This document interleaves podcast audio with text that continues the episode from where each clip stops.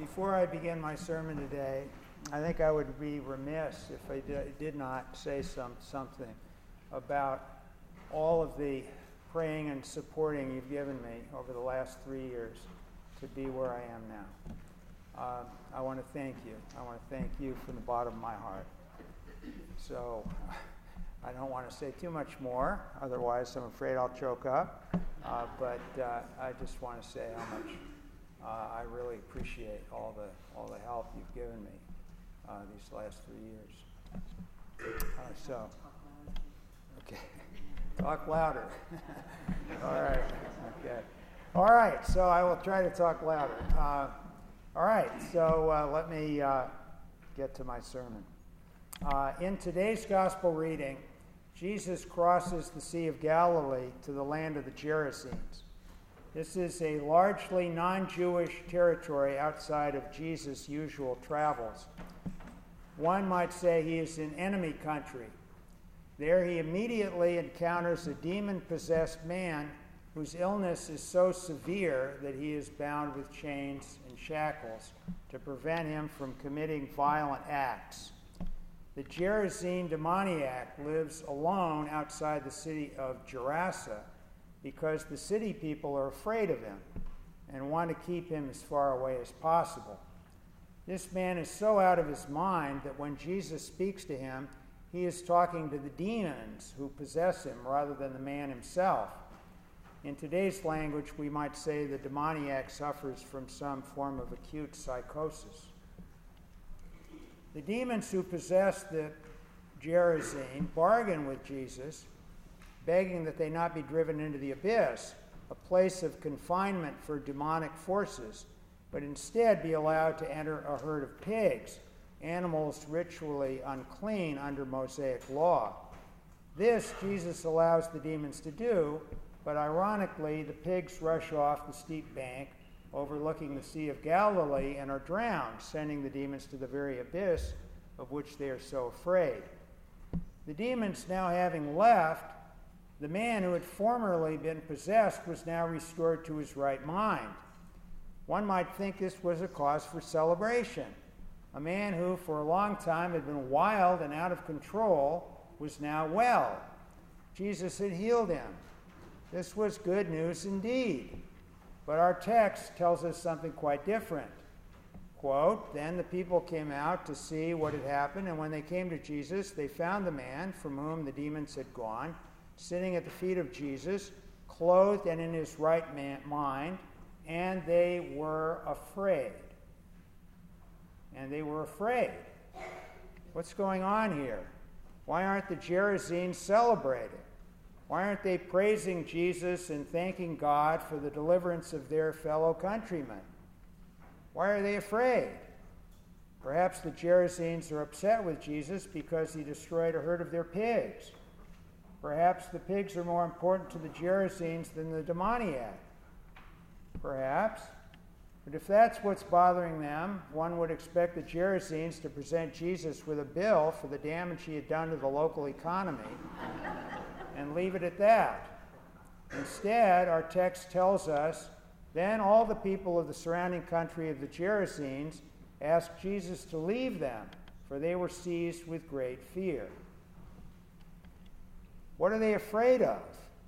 That Jesus might kill all the rest of their pigs? I think not.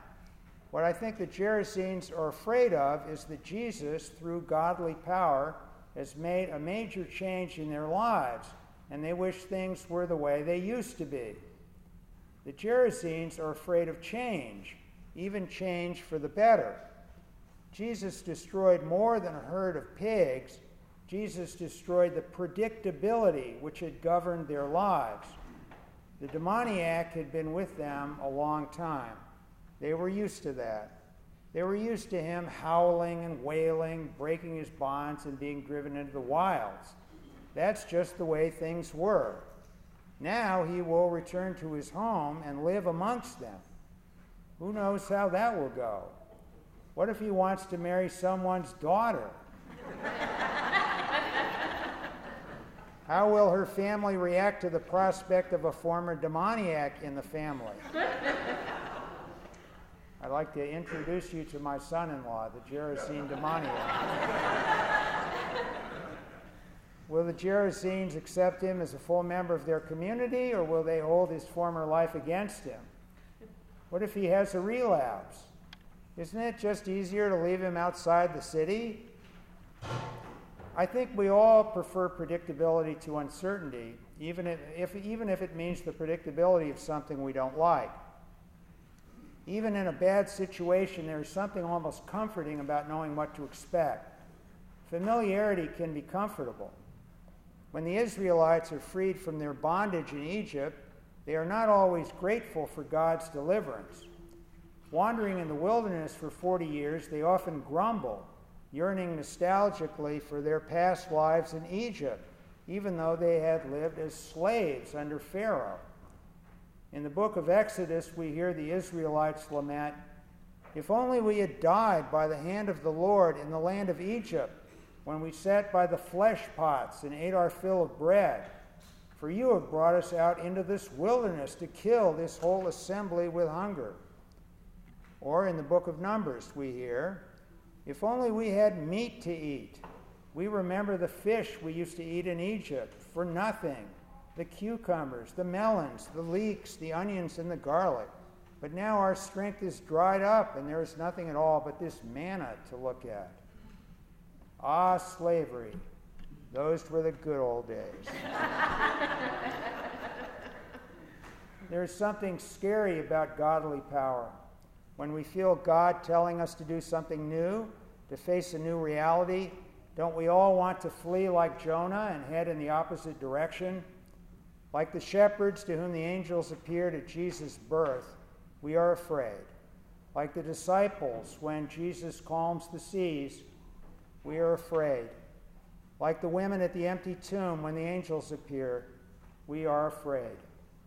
There are realities we don't wish to acknowledge. We want them to go away. We want to turn back the clock and pretend things are still the way they used to be. We want the new reality to go away. But it won't go away. The demoniac is now in his right mind, and we're going to have to deal with him. As the Gerasenes told Jesus to go away, we can tell the demoniac to go away, but he isn't going away. He's here, and he's going to stay. He's taken up residence in the middle of our lives, and we're going to have to deal with him. We can deny he's here, but he is. So, what do we do? What do we do? What we can do is overcome our fear of change by trusting in God's guidance, just as Mary overcomes her doubts when the angel Gabriel appears to her announcing the incarnation.